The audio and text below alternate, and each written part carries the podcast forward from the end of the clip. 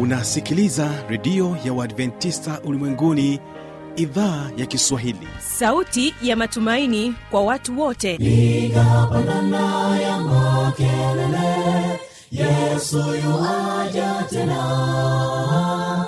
Ipata sauti imba sana yesu yuaja tena.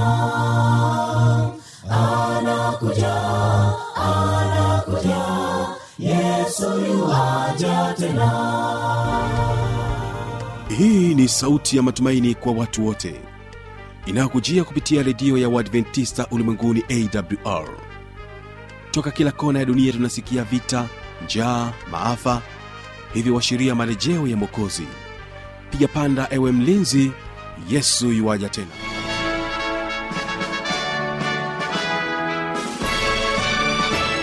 unaitegea sikio idhaa ya kiswahili ya redio ya waadventista ulimwenguni awr ikikutangazia kutoka hapa morogoro tanzania katika masafa ya mita bendi 16 lakini pia waweza kutusikiliza kupitia morning star radio na rock fm vile vile tuko katika tovuti ya wwwawr org. Uhali gani msikilizaji wangu? Karibu katika kipindi cha muziki na wanamuziki pamoja na kipindi cha maneno yaletayo faraja. Mimi jina langu naitwa habi machilumshana ndiye msimamizi wa matangazo haya kwa siku hii ya leo.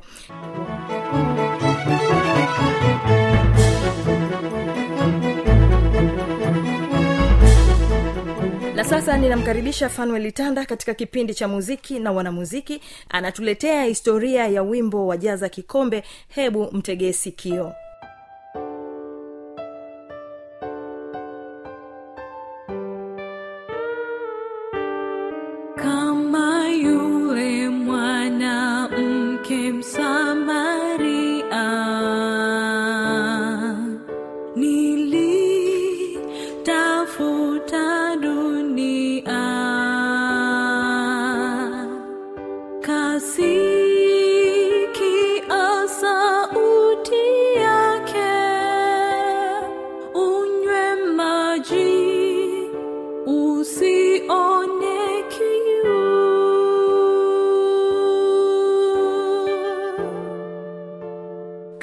karibu mpendo wa msikilizaji katika kipindi kizuri cha muziki na wanamuziki. Jina langu ni falme tanda na katika siku ya leo katika kipindi hiki cha muziki na wanamuziki ninakuletea historia ya wimbo unaosema kwamba jaza kikombe changu bwana.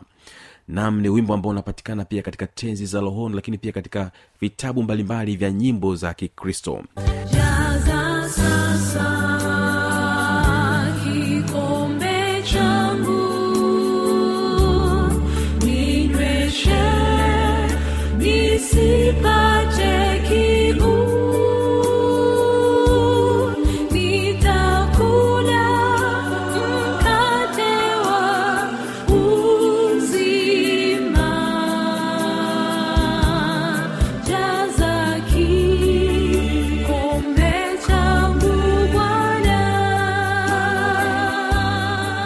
mpendo wa msikilizaji wimbo huu umetungwa naye mchungaji richard blanchard ambaye alizaliwa mwaka 1925 na alifariki mwaka 24 huko nchini marekani.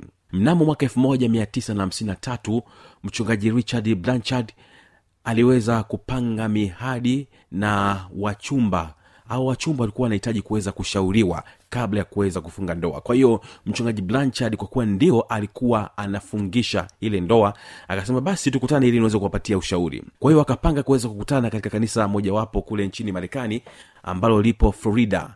Hili ni kanisa la kimethodist florida. Basi wakapanga kukutana pale kwamba wakutane muda fulani.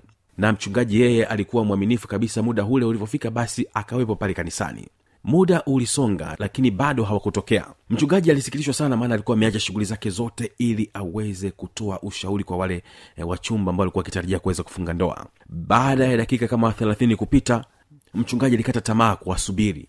Kwa hiyo akamwambia katibu wake pale kanisani ya kwamba mimi zikipita dakika thelathini nyingine sasa nitakuwa nimevumilia vya kutosha nitaendelea na shughuli zangu nyingine. Maana ninaona hawa watu sasa wako makini na utunzaji wa muda. Lakini kipindi mchungaji richard blanchard anaendelea kuwasubiri pale katika kanisa la wisley la kimethodist pale florida akaamua kwenda katika piano. Anasema kwamba nisikae bule tu ngoja niwe napiga piano kipindi naendelea kuwasubiri. Kwa hiyo akawa anapiga piano mchungaji richard blanchard. Kipindi anapiga piano wazo likamjia na akaanza kutengeneza wimbo pale pale kipindi anaendelea kupiga piano na ndani ya dakika sita akawa ameshatengeneza maneno ya wimbo bechi la kwanza la wimbo ambao unasema kwamba jaza kikombe changu wimbo ambao unausikia huu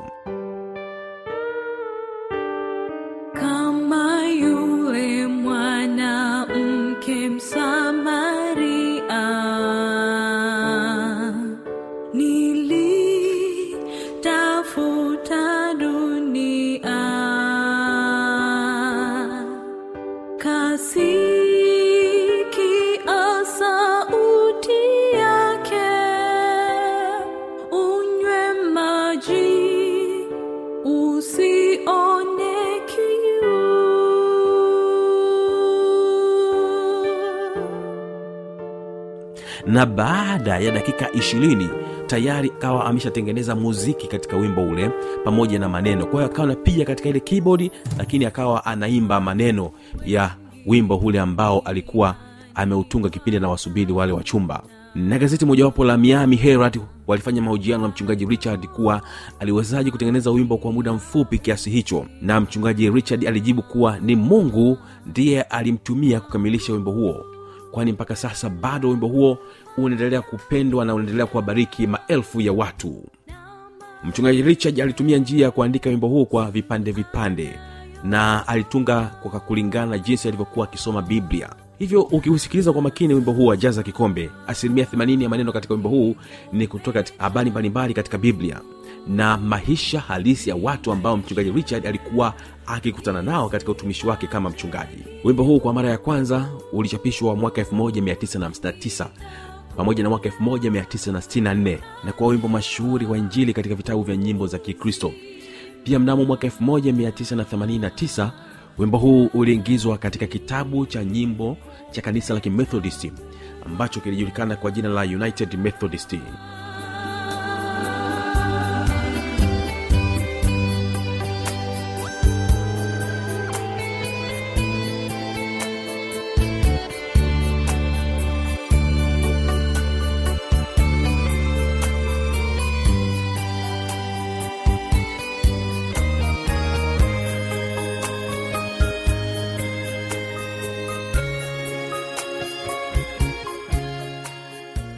katika beti la kwanza wimbo huu limetokea katika kitabu cha yohana 4 fungu la tano mpaka 42 mafungu haya yanayoeleza kisa cha mwanamke msamaria aliyekutana na yesu kisimani. Wazazi wa richard walikuwa ni wamishonari wa kanisa la kimethodisti walikuwa wakifanya kazi nchini china na walirudi marekani mnamo mwaka 1925 richard amesoma katika chuo kikuu cha masil nchini marekani na baadaye alikwenda katika shule maalum ya teolojia ambayo ilikuwa ikijulikana kwa jina la kendo.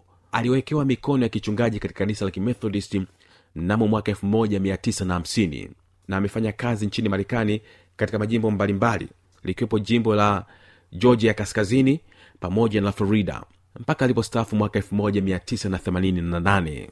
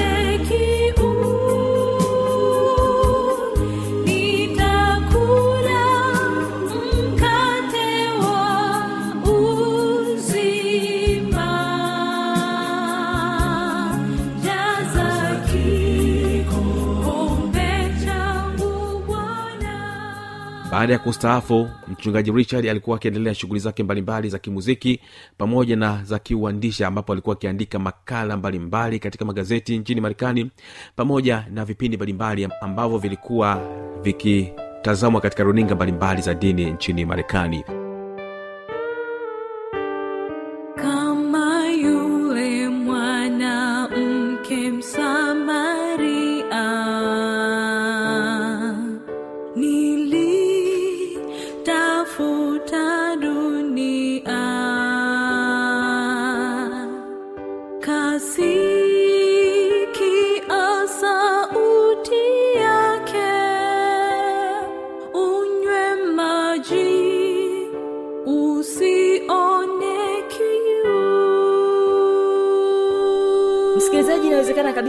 umepata swali au changamoto namba zetu za kuwasiliana ni hizi hapa.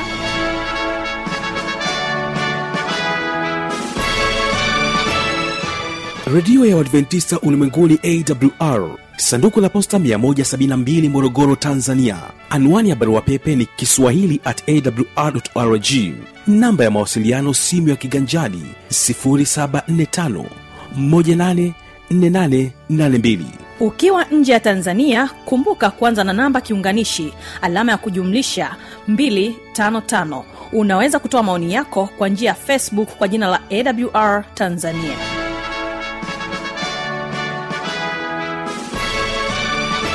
ninakukaribisha tena katika kipindi cha maneno yaletayo faraja msikilizaji ambapo hapa unapata fursa ya kumsikiliza mtumishi wa mungu daniel laurenti yeye anakuja na kutueleza unaona nini? Unaona nini? Hilo ndilo somo lake ambalo ametuandalia. Tega sikio kwa makini ili uweze kubarikiwa na somo hili zuri. Bwana yesu apewe sifa. Rafiki yangu unayenisikia nikukaribishe tena tunapoenda kuanza kipindi chetu hiki kipindi ambacho ninaamini kwa msaada wa bwana hautobaki kama ulivyo. Kwanza kabisa kabla hatujaanza kipindi chetu tupate kuomba. Baba mwema mtakatifu mungu unayetupenda tunakushukuru kwa uhai na nafasi hii unaotupatia mpaka umeruhusu neno tena kuhubiliwa wasaa huu. Tazama kuna anayenisikia akiwa mahali fulani ninakusihi kupitia somo hili baba ukanyanyue viwango vya imani yake. Kila mmoja anayesikia sauti hii ninakusihi baba wa mbinguni katupatie roho mtakatifu atakayetuongoza kutazama na kuona jinsi ambavyo wewe unaagiza katika neno lako. Ninaamini umesikia utajibu na kutenda kupitia jina la yesu. Amin siku ya leo mpenzi msikilizaji tutakwenda kujifunza somo la kipekee sana.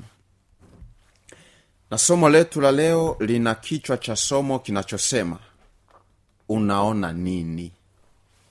Katika somo la leo tutaenda kutazama somo la kipekee sana ambalo linapatikana katika kitabu cha injili ya marko. Unaposoma injili zote nne utakuta visa na mfululizo wa matukio ambayo aliyafanya bwana wetu yesu kristo. Katika mfululizo wa masomo aliyoyafundisha na uponyaji utaona namna ambavyo alivyokuwa akiponya wengi. Alikuwepo yule mama aliyekuwa amepinda mgongo wake. Alipokuja kwa yesu yesu alimponya. Lakini siyo hivyo. Unaposoma kitabu cha injili ya yohana sura ya tisa utaona mtu mmoja aliyekuwa kipofu. Alipoonana na yesu yesu alimponya hapo hapo. Mpenzi msikilizaji kumbuka somo linasema unaona nini? Lakini moto wa mahubiri haya unasema tazama sana. Mpenzi msikilizaji yesu aliponya kila aliyekuwa akikutana naye alipokutana na watu ambao walikuwa na matatizo ya aina tofauti yesu aliwaponya. Alipokutana na wakoma yesu aliwaponya. Lakini katika kitabu cha injili ya marko sura ile ya nane tunapata kisa cha kipekee sana. Katika injili ya marko sura ya nane tunaona kisa cha kipekee sana. Yesu alipoletewa mgonjwa bibilia inasema hakumponya kwa wakati huo neno linasema yesu alipoletewa mgonjwa yule alimpeleka nje ya kijiji. Na alipompeleka nje ya kijiji neno haliishi kusema kwamba yesu alimponya. Neno linasema akatema mati ya uso. Biblia inasema akamgusa. Na huyu kipofu kumbuka ni kipofu na haoni alipoguswa kwa mara ya kwanza neno linasema yesu akamuuliza unaona nini? Bibilia inasema kipofu akatazama. Majibu yake yalikuwa ni ya kushangaza. Anasema ninaona watu wanakwenda kama miti. Je umewahi kusikia au kuona. Mtu akikueleza kwamba miti inatembea umewahi kuona? Yalikuwa ni majibu ya ajabu sana. Na yesu akagundua kumbe mtu huyu bado hajaona. Neno linasema akamgusa kwa mara ya pili. Biblia inasema yule kipofu alipoguswa kwa mara ya pili akatazama sana akaona vyote waziwazi. wazi. Mpenzi msikilizaji unayenisikia haujakosea kuwepo katika eh, kipindi hichi. Umefungua redio yako ninakusihi unisikie kwa makini.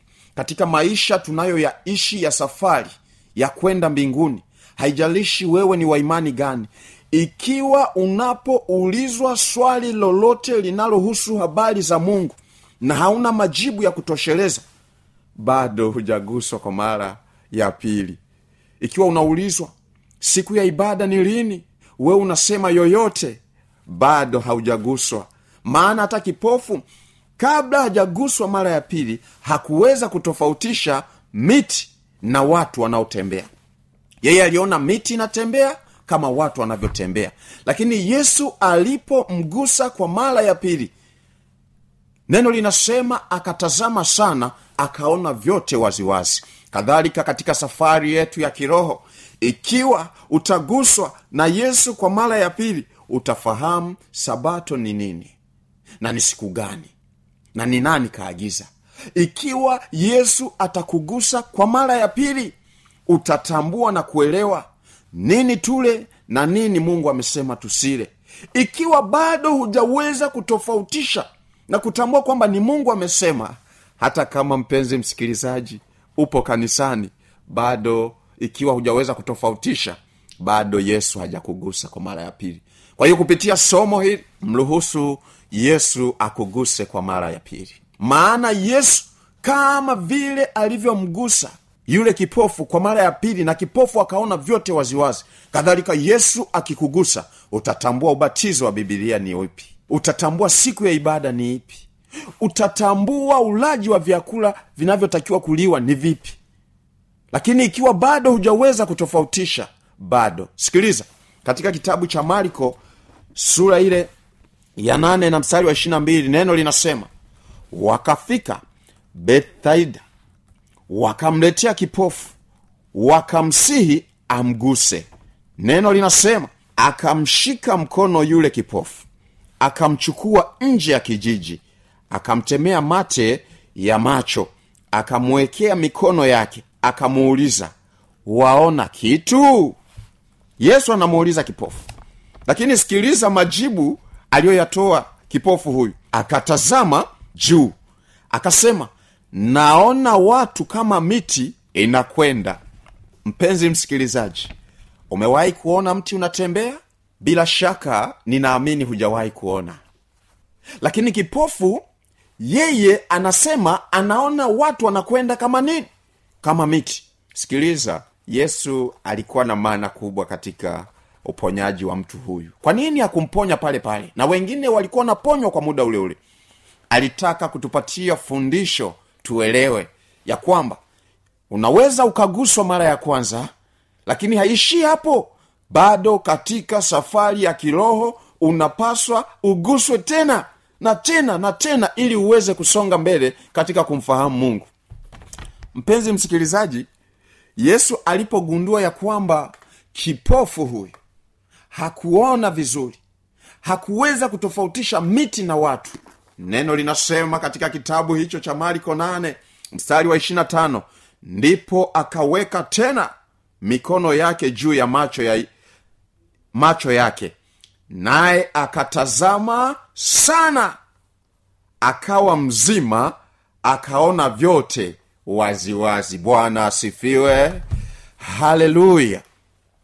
Tunamuona kipofu alipoguswa kwa mara ya pili neno linasema akatazama sana akaona vyote waziwazi. Wazi. nataka nikueleze mpenzi msikilizaji katika safari hii ya kwenda mbinguni mruhusu yesu aweze kukugusa.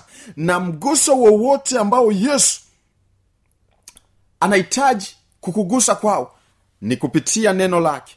Ikiwa utajifunza kwa kina na ukaenda kwa lengo la kutaka kuelewa neno lake utaelewa. Lakini ikiwa utaweka misimamo kwamba mimi tayari nimefundishwa hivi ha, kama kipofu alivyobaki kwa mguso mmoja hivyo ndivyo utakavyobaki. Lakini ikiwa utaruhusu yesu akuguse utakuwa unaona vyote waziwazi. Wazi. mtu akikuuliza siku ya ibada ni lini?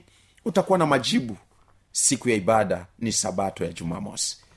Utaulizwa vyakula vinavyoliwa ni vya aina gani? Mungu alivyoviruhusu. Majibu utakuwa nayo kwa sababu neno liko wazi. Bibilia inasema hichi tule hichi tusile lakini siyo hivyo penzi msikilizaji.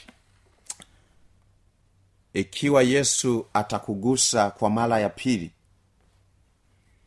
hautobaki kama ulivyo katika safari hii ya kiroho. Ninataka nikueleze wasana wakati huu unayenisikia. Mruhusu yesu aweze kukugusa kwa mara ya pili. Maana majibu ya kipofu unaweza ukayashangaa kwamba kwa nini anajibu ya kwamba anaona miti inatembea kama watu lakini inawezekana hata wewe leo mpenzi msikilizaji unapoulizwa swala fulani ndani ya bibilia ikiwa huna majibu yaliyo kamili wewe nawe ni kipofu wa kiroho sasa yesu kwa sababu hataki tusafiri katika safari tukiwa ni vipofu anahitaji akuguse anahitaji atuguse ili tuweze kuona vyote waziwazi wazi. Hivyo wasahu unapoenda na kuzidi kuchunguza maandiko usiende kwa lengo la kutaka tu yale unayotaka wewe. Maana wapo wasomaji wa neno la, la mungu yaani biblia wa aina mbili. Yupo anayesoma na kusema. Vile neno litakavyosema niko tayari kufuata. Na wengine wanasema vile neno litakavyosema sitokubaliana nalo isipokuwa vile nilivyoaminishwa huenda na mchungaji wangu kiongozi wangu. Hivyo ndivyo nitakavyofuata. Acha neno liseme na wewe uwe tayari kusikia na kufuata. Maana hapo ndipo palipo na salama. Bwana yesu apewe sifa. Penzi msikilizaji tunapoenda kumaliza somo hili nipende kukujulisha ya kwamba kama nilivyotangulia kusema somo hili halitokuacha kama ulivyo. Ni kushauri na kukutia moyo wasaa huu unaponisikia ya kwamba unapaswa kutazama sana. Maana neno la bwana linasema katika kitabu cha mithali sura ile ya nane ninawapenda wanipendao nao wanitafutao kwa bidii wataniona hivyo kuwa na juhudi katika kujifunza neno lake. Na hiyo juhudi utakapoifanya kwa msaada wa roho mtakatifu maana ndiye mwalimu wa kutufundisha. Hautobaki kama ulivyo. Utaona kila kitu wazi wazi. Ninapoenda kumaliza somo hili neno la bwana linasema katika kitabu kile cha ufunuo sura ile ya tatu. Ufunuo sura ya pili mstari wa tatu neno la bwana linasema hivi. Ufunuo wa yohana sura ya kwanza na mstari wa tatu. Heri asomaye na wao wayasikiao maneno ya unabii wa maneno ya unabii huu na kuyashika yaliyoandikwa humo. Kwa maana wakati u karibu. Ninataka nikusihi hakuna msaada wowote ambao bwana ataweza kuufanya katika maisha yako kama siyo tu kujifunza neno lake pamoja na kulishika. Hiyo ndiyo itakayokupaisha katika viwango vya imani. Haijalishi wewe ni nani lakini bado utabaki na mungu atakusaidia. Mungu atubariki katika jina la yesu. Amina. Tuombe baba mwema mtakatifu yupo msikilizaji anayenisikia wasahu. Ninakusihi kupitia somo hili. Tumeona namna ulivyomgusa kwa mara ya kwanza kipofu yule. Ulivyomgusa kwa mara ya pili akaona vyote waziwazi. Ninakusihi ukampatie roho mtakatifu anayenisikia wasahu. Yule anayenisikia akiwa katika chombo chake cha usafiri. Na huenda ananisikia akiwa ametulia mahali fulani lakini sauti hii inapenya katika masikio yake. Ninakusihi baba kampatie roho mtakatifu atakayemwongoza kuwa na kiu ya kusoma neno. Lakini zaidi patie nguvu itakaomwongoza kuyashika. Siku utakapokuja sote tukapate nafasi ya kuokolewa nimeomba na kumwombea kupitia jina la yesu. Amin basi msikilizaji tumefikia tamati ya kipindi hiki kwa siku hii ya leo. Mimi ambaye nimekuwa msimamizi wa matangazo haya jina langu naitwa habi machilu mshana. Nikutakia usikilizaji mwema wa vipindi vinavyoendelea. Kumbuka tu ya kwamba kesho tutakuwa nacho kipindi cha watoto wetu usipange kukosa. Amani ya bwana idumu kuwa pamoja nawe moja. Jambo moja limebakia sasa. Umeshasikia. Neno la mungu. Lililobakia ni kutii neno lake mungu. Habari za chakula wasikia. Wanyama kwato zilizopasuka. Wanaocheua walitakaswa hao sinajisi sasa twendeni sawa sawa na gari moshi. Na leli yapita. Pasipo na leli kamwe treni haipiti. Fata neno la bwana ufike mbinguni. fata neno la ufike mbinguni. Amri za mungu zote wajua. Usiabudu miungu sanamu. Usilitaje bure jina lake. Pumziko sabato waheshimu baba na mama yako. Usiue usizini usiibe. Usishuhudie usitamani mke jirani yako. Sasa twendeni sawa sawa na gari moshi. Palipo na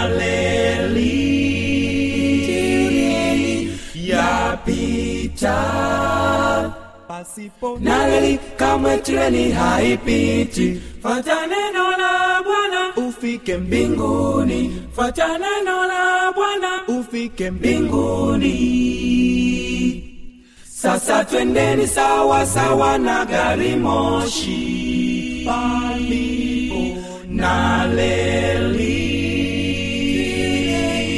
yapita pasipo na leli kamwe treni haipiti. Fata neno la bwana. Ufike mbinguni. Fata neno la bwana. Ufike mbinguni. Habari ya kuvaa